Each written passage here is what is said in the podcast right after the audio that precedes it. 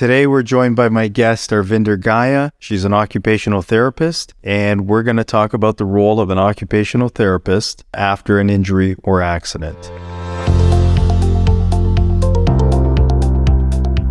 Hi, I'm Andrew Iacobelli. I'm a personal injury lawyer with Iacobelli Law Firm. And on this show, we talk about your rights if you've been injured so you can make informed decisions for your future. Thanks for joining us, Arvinder. Thank you for having me, Andrew. Can you tell us a little bit about yourself? I've been an occupational therapist for almost 30 years now. I've owned my own occupational therapy company um, called Personal Injury Occupational Therapy for the last 10 years. We have um, about 20 OTs that work for us all over um, Ontario. And we've been working primarily with people who are injured in motor vehicle accidents over the last 10 years. So I think a lot of people watching this or listening are probably wondering, because even me at one point, I didn't know what is an occupational therapist? This is a common question that we get actually. And to be honest, it's actually more people know what an OT is now than it did when I first graduated. But when we think of occupational therapy, the word occupation, we want to look at it from a broad sense. So, occupation means what you do. So, the occupations that we do can include things like our work, it could include the day to day tasks that we do, like even as simple as getting dressed and eating. It could be our leisure activities. So it, it has to do with any activities or tasks that we do and the roles that we play in our lives. Occupational therapy is a profession that that looks at when a person has an injury or an illness that interrupts their ability to do their occupations we would be looking at what is the the issue or the barrier that's interrupting their ability to participate in those occupations and how can we get them back to doing those things again? Is it treatment or what does an occupational therapist do that? Usually when we first meet a client um, we would do an assessment. So the first thing is to really dis- determine okay what is the actual illness or injury that the person has and how is it interrupting their life their occupations. And then we, we try to determine, we break it, the activity down in our minds because we, this is what we're trained to do. Is it due to psychological issues that they're having problems in the activity? Is it due to cognitive issues? Is it due to a physical impairment? And then from there, it helps us to determine how do we need to treat the client to be able to get them back to doing those things. After assessment, we usually will ask the client to rate how important all these different activities are in their life so that they can pick a few main goals where we can start working. But we're always looking at the parameters of their self care, their work, um, and it could be productive or volunteer work and leisure activities. So we make sure in our assessments that we address all of their their activities in their life and how their illness has affected it. What we would do in terms of treatment is based on what the issue is and what the activity is being affected. So, for example, if the activity is, um, you know, the person is not able to now get dressed because they have paralysis on one side, we will work in the realm of helping them to learn skills to be able to do that task. And if you're now trying to do this task with one hand, you're going to have to do it differently. I see. And then we would also work with the environment to say, okay, how is the environment supporting their ability to do this or impairing their ability to do this? So it could be, you know, now because of their paralysis, they have to be able to sit and they need a comfortable seat to be able to sit on that allows them to be able to do this, to make sure that they have those supports in the environment so that they can safely do the task with a modified method that we might teach. So we're always looking at the person environment fit. Who would need an occupational therapist or who would who would you suggest get an occupational therapist involved in their care? I mean, in the accident benefit um, cases specifically, or, or in the MVA cases, I would suggest that it's most people will need an occupational therapist um, if their injuries look like they're going to persist. So, for example, if it's somebody who you know has a fracture and now they've gone to an orthopedic surgeon, they had to have surgery, and they have a cast, and the and the prediction is they're going to walk in six weeks, they may need an occupational therapist at the beginning to say, okay, well, you can't put weight on that, so you might need a wheelchair. How are you going to get around the house? How are you going to get up and down the stairs to figure out those things? But they may not need an OT for the long term, so it may just be until they're back to walking again. In other cases, where we have a client with a brain injury, for example, you know they've had significant injury in their brain and that's impacting their ability to remember. It's impacting their ability to concentrate to be able to do all the tasks that they were doing before because um, they can't think the way they thought before. Now we're working with these clients in a long-term basis and step by step so at the beginning it would really be just trying to make sure that they understood what the issues were and what they should expect in terms of recovery we always start with their daily function first. So how are they going to have a shower? How are they going to, you know, do their basic tasks? And it could be again, we're always thinking, can we do something to get this person to be able to do it? So can, is there skills we can teach? And how do we need to modify the environment so that we bring it again together to that person environment fit? And so for someone like that, it may be that initially because they're so impaired, it's going to take a while for that initial healing to happen and they may have balance issues or things like that.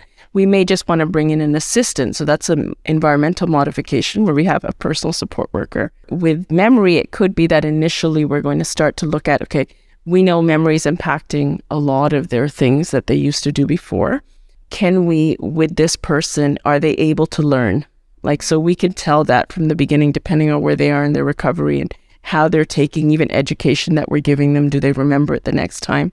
So we'll try to always improve, um, help the client to recover and also modify the environment. And the and the more we do that together, the quicker the client's able to participate. So our end goal is always participation. It involves the whole system. So we're not just looking at the client, we're looking at their home environment. How does everybody else interact with the client? What is their understanding about the client's illness and how can they support the person? So we're working with everyone in their environment as well it sounds like it's a lot of goals. Like like part of the treatment is setting goals, and then the occupational therapist kind of takes a lead on okay, what do we have to put in place to help this person exactly. achieve this goal? And is the goal a goal specific for the for the individual? Absolutely. Okay. So initially when we do our assessment, we will outline, okay, this is where we see the issues are. So for example, yes, a goal would be to be able to um, safely walk using their walker in their home to be able to okay. get to the washroom in their bedroom. We'll get a walker in place. We need to teach them how to safely walk walk with it. We need to teach teach them simple things like making sure they put the brake on before they sit on the seat of the walker. And if someone's really impaired, that could be something that requires a lot of cueing and repetition to okay. teach okay. to make sure they're safe. So that's like a simple goal. And we really have to do it in step by step because as you can appreciate when someone's first injured, you know there there's acute injuries and those typically will resolve over time. And as they get better they may get better at some things but then then we start to move on to more bigger issues like returning to work or like um, you know getting back to parenting their children once they're past that acute stage and they're able to now walk and get up and participate in those activities. What are some things that an individual or their family should look for in selecting an occupational therapist I think they should be asking the number one question is if the occupational therapist has worked. Here in Ontario, we work within the SABS, and um, the treatment that we provide is within that litigation. So there's certain procedures and rules and forms and reports structure that we do just because we understand how the insurance company works and what's required to help a person in their case as well as their recovery if a person doesn't have that experience, that even though they may be a good occupational therapist, they may not be able to put it on paper the way that it's required in order for the um, lawyer and the insurer to understand what's happening with that person and what their needs are, and for the person to be able to get the funding that they require. Okay. That's important. Yeah. So maybe some people watching are probably asking, why is that important? how do I pay for an occupational therapist is really what it comes down to, right? If you've had a motor vehicle accident and you've got an active case, um, occupational therapy should be covered within your accident benefits as other treatment providers as well, as long as the adjuster approves it. For example, if we, um, if somebody asks us to see a client, a lawyer may say, you know what, I have this client and I think they need occupational therapist, and we'll get involved the first thing we do is we will do an interview with the person over the phone, or if they're not able to meet with us, like a, a caregiver or their PO, POA, to determine um, what their issues are and what their limitations are so we can determine what we need to do. And from that, we fill out a specific form. That's an insurance form that's called an OCF 18. We fill that out, and on there, it's a request for funding. So it outlines why this client needs occupational therapy and what we're going to be doing. And usually, the first thing we do is an assessment and then how much it's going to cost. And that goes to the insurance adjuster now. And then the insurance adjuster evaluates and decides based on the case and what they know about the case if they're going to approve it and deny it. That process usually takes two business weeks by the time it's uh, submitted to when it gets approved. Once it's approved, then we're able to go in and, and work with the client. And the treatment from an occupational therapist typically in their home yes. or in their own environment? Yes. Most of the time, the treatment would be in their home. And that's because, again, we're working on their occupation. So their activities that they do and a lot of the things they would initially be doing are mostly in their home. Once they're, um, you know, able to start engaging in the community, doing things like going sh- grocery shopping or going to the bank. I mean, now a lot of people do online banking, but yes. things that they need to do in the community, then treatment will end up being in those environments. It may also be in the workplace. So if we're looking at somebody transitioning back to work, Oftentimes, the occupational therapist will work with the client and the employer if they have a job to go back to and look at doing assessments in the workplace to understand what's required from that job and to also determine if this person's going to be able to meet the requirements of the job based on their limitations and strengths. So it could be in any environment that the person participates in. If someone's wondering now they're going to get an occupational therapist, they're wondering, okay, how often will I see the OT? When it's a brand new um, accident, we'll typically see the person once a week to start because there's usually a lot of things to put in place at the beginning. And that could be equipment, that could be like other services that we need to put in place. Because a lot of the times, the occupational therapist is the first person on on um, the case, working with that client, and our assessment it covers the whole person. And because it does, we're able to identify issues in all areas, which could be physical, cognitive, communication issues, mental health issues. We're able to see where treatment is required. From our initial assessment, we typically will make referrals out to other service providers that we think are required to help this client. So usually it's the the occupational therapist will have a role in identifying some other yes. resources. Yeah. And sometimes, you know, like um if the client has a preference, like say they've already worked with a certain a physio and they really like working right. with that physio, then you know there's no reason why we can't bring that physiotherapist on the team right. as long as we know they understand the process and are able to work with the insurance process as well.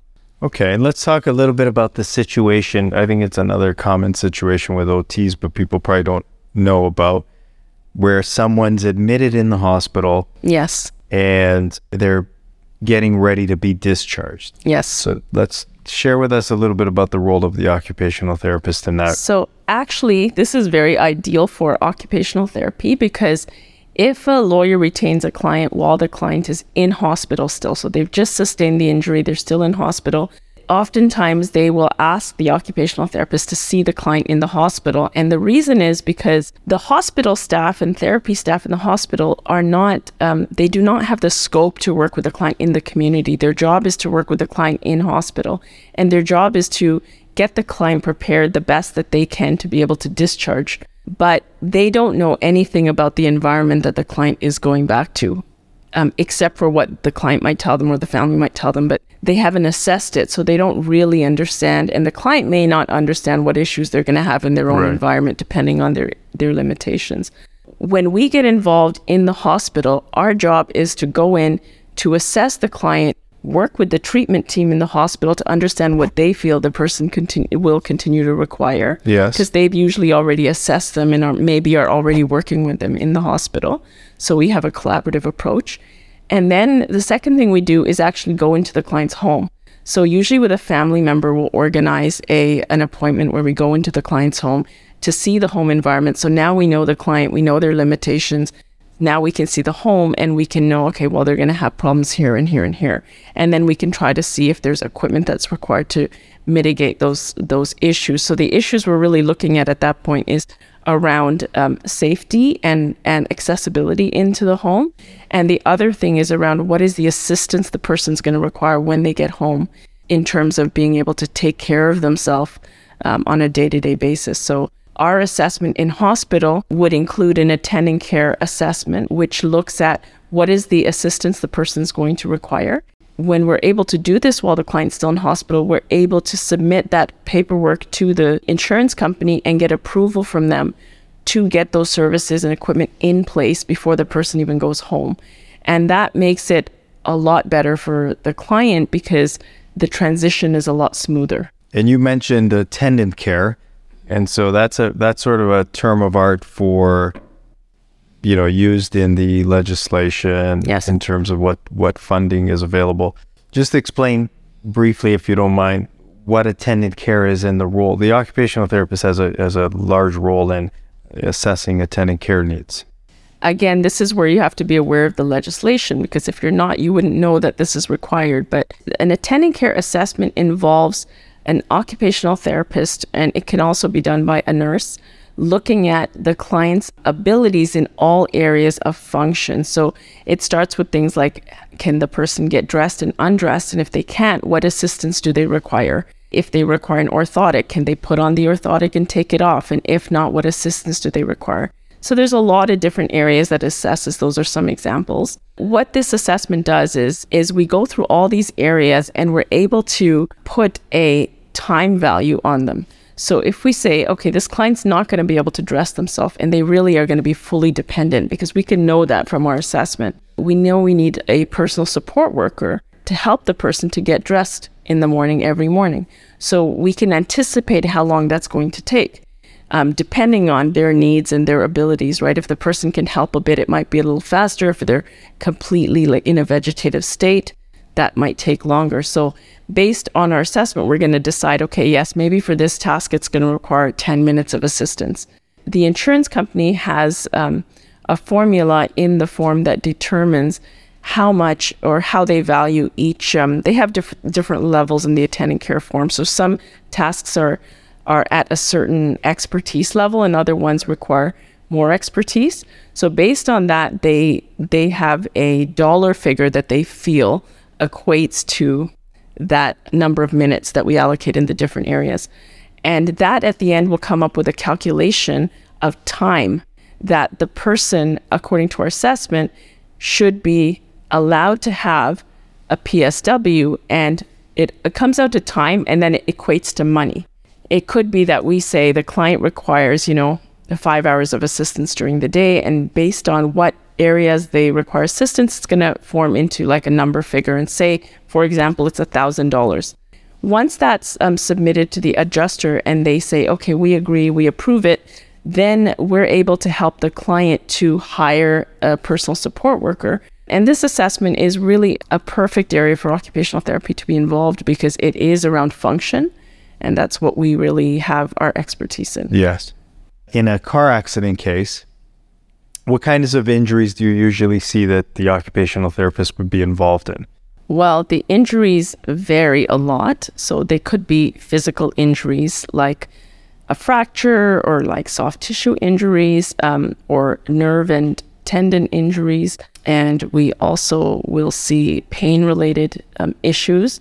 So they usually stem from the other injuries. So they end up in, some people will end up with chronic pain, and that's like an ongoing condition that requires treatment. Yes.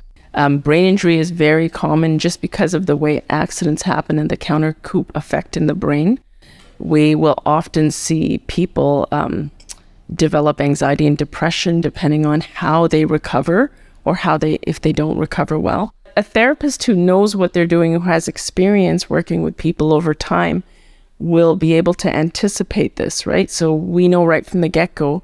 And we also can anticipate that if we're seeing a client that has a history of mental health illness, so they've had difficulty already with depression or anxiety, and now they have a concussion, they're at a lot higher risk for developing this if it's not treated. So, right what would you tell like family members or people or lawyers even that might have a client that has that, that has a concussion, overlay on, uh, you know, some prior mental health or depression. We've actually developed a um, an acute concussion program, specific occupational therapy specific, and we did this in collaboration with a physio clinic because they were identifying that they're getting these clients that come in to see them with concussion right early. Okay. So now these clients co- are still considered in the MIG because the there's hasn't been medical imaging showing, but they end up at this physio clinic that has an expertise in concussion, and they're finding when people have a pre-existing history of mental health, they just do not recover as well.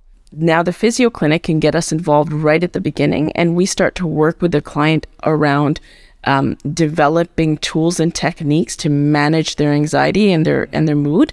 And some of those can include like meditation. We do biofeedback with it, so we use a system that's called Inner Balance, and it can monitor the heart variances, and so the client can will know that they're kind of tapping in and regulating their heart and their brain, so they'll know that they're being effective. So when the client can learn these techniques and know that they're being effective, they're they're regulating their body to go into a, a, rest and repair state. And they're doing this very early. So typically, concussion clients don't get this. This is not a part of normal protocol. Right. So usually they'll go to a physio clinic and they'll get the physical rehab. Maybe they'll get looked at for balance, but they don't normally get the mental health piece.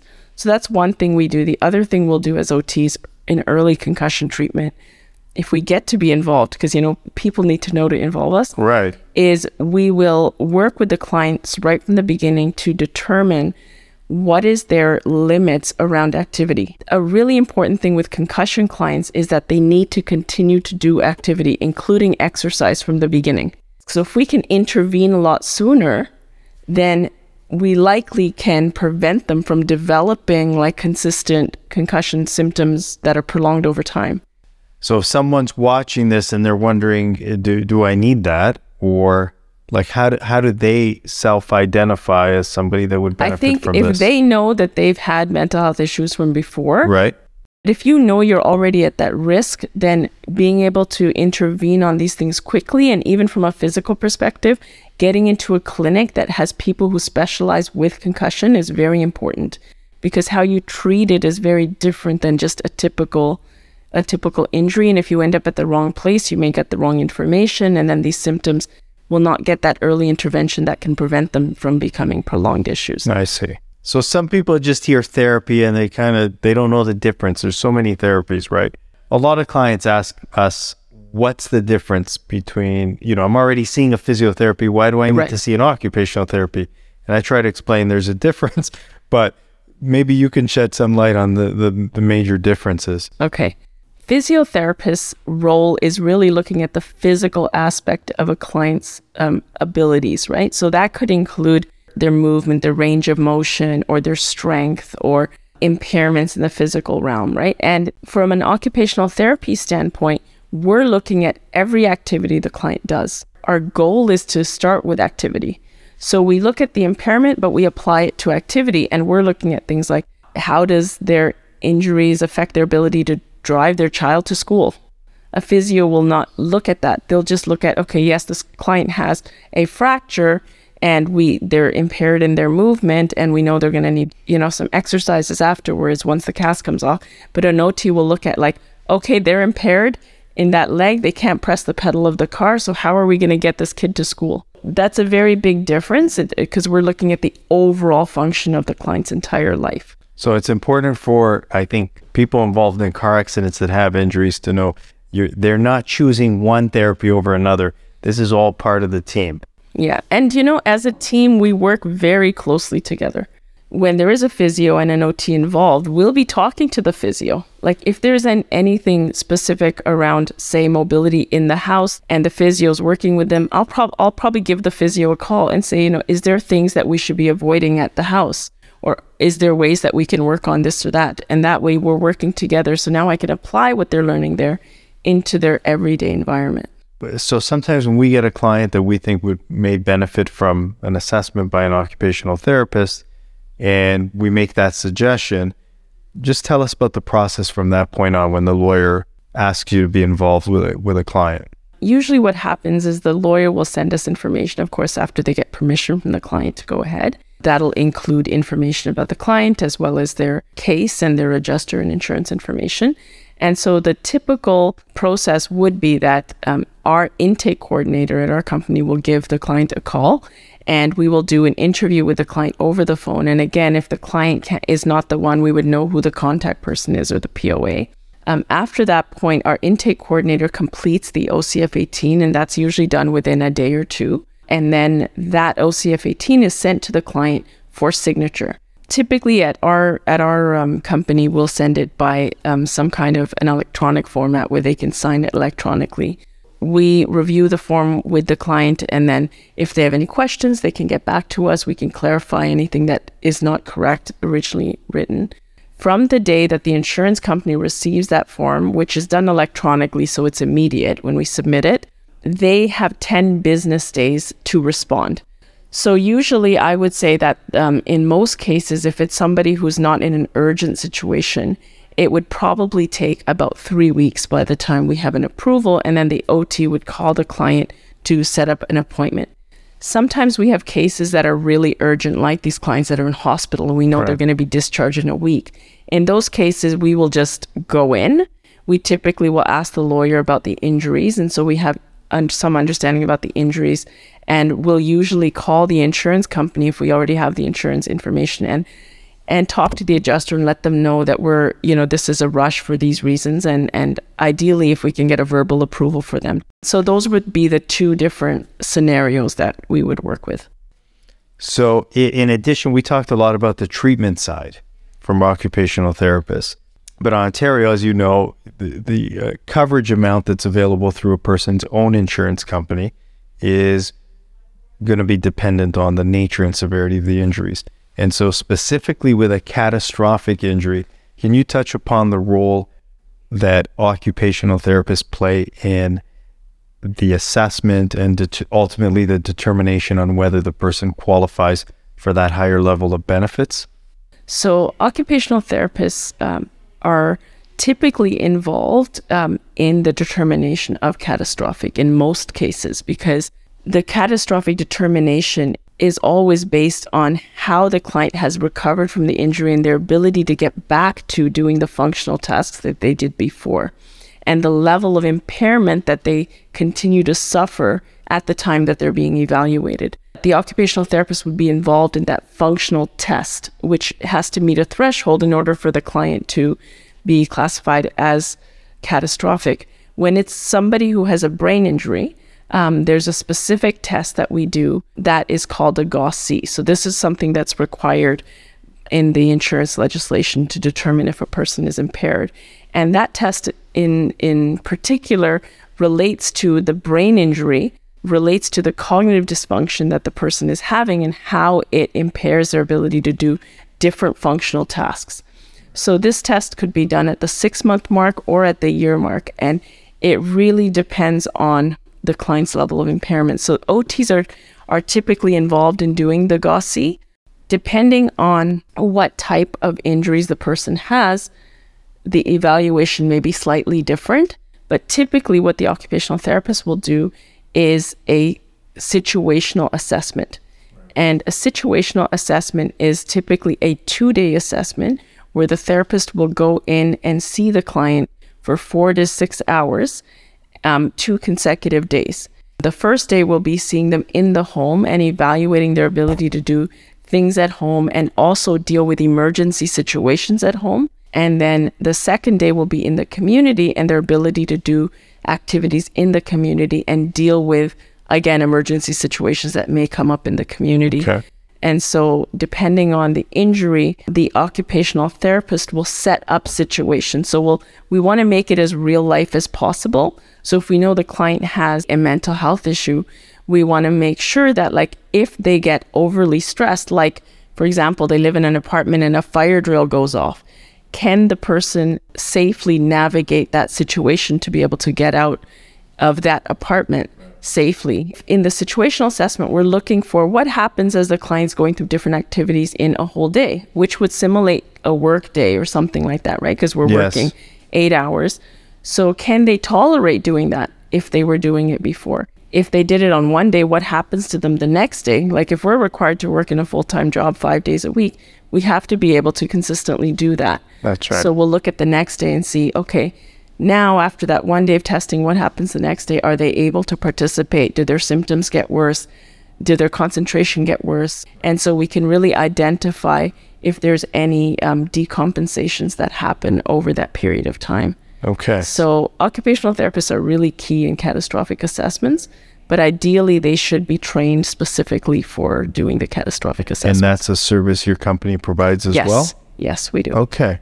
What happens if someone already has a lawyer and they're going through the process and they're they're getting physiotherapy and maybe some other therapies, but they're listening to this and thinking, I might benefit. I think what Arvinder's talking about would might benefit me or my loved one Yep. uh, who was involved in a car accident. What's the suggestion for them? What I would suggest is to first go back to their lawyer and talk about what they heard so that the lawyer understands. And, um, you know, of course, they can always reach out to us and get more information if they're not sure. And we're happy to talk to their law firm as well if they want us to talk to their law firm after having a conversation with them about how we can help. But I would suggest they talk to their legal team first so that, um, you know, their legal team may have a person that they feel is well suited to work with them as well. But of course, we're happy to help at any time. That was great, Arvinder. Thank you for joining us. It was really informative. I think everyone learned a lot about occupational therapists and the role they play in car accident claims. And thank you so much for having me, Andrew. I really enjoyed being here. So, if anyone wants to reach Arvinder, how, how can they reach you or your company if they need some help? They can find us directly on our website, which is www.piot.ca. Or they can, if they go to that website, they can find our number, they can give us a call. There's also inquiry pages on the website that they could just write their situation. We'll call them back usually within 24 hours. Thanks for joining us today. We hope you found this episode informative. And if you have any other questions, feel free to reach out to us at any time uh, or visit our website and request a free consultation. We'll see you on the next episode.